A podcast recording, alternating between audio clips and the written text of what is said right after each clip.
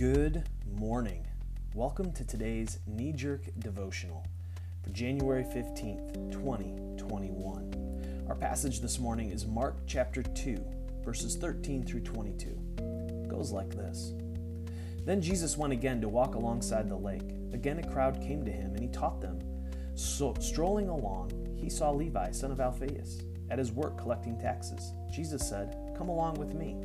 He came. Later, Jesus and his disciples were at home having supper with a collection of disreputable guests. Unlikely as it seems, more than a few of them had become followers.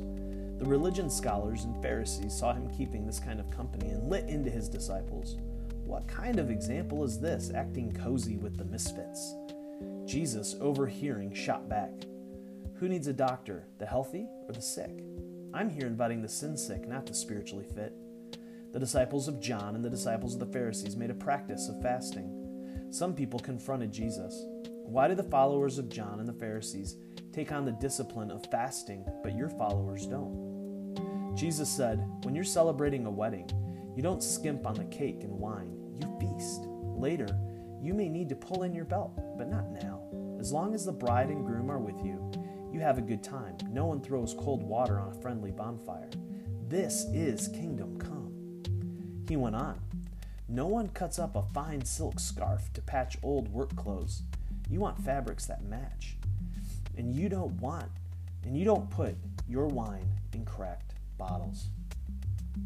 You see, Jesus cared more about helping and caring uh, for others than he did for his own reputation. When we seek to follow Jesus, we're going to find ourselves in places where we might not expect to find ourselves. We will often find ourselves with someone who we might consider them or those people.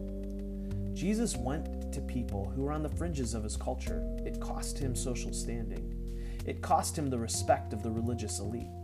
It cost him. Usually, we are unwilling to pay the price to go where Jesus goes. It's so much easier to simply stay in our bubbles of comfort. I've heard it said that a Christian that only surrounds themselves with Christians is like a ship always at port. Neither are doing what they were created for. You see, when we start following Christ, we become lights of the world.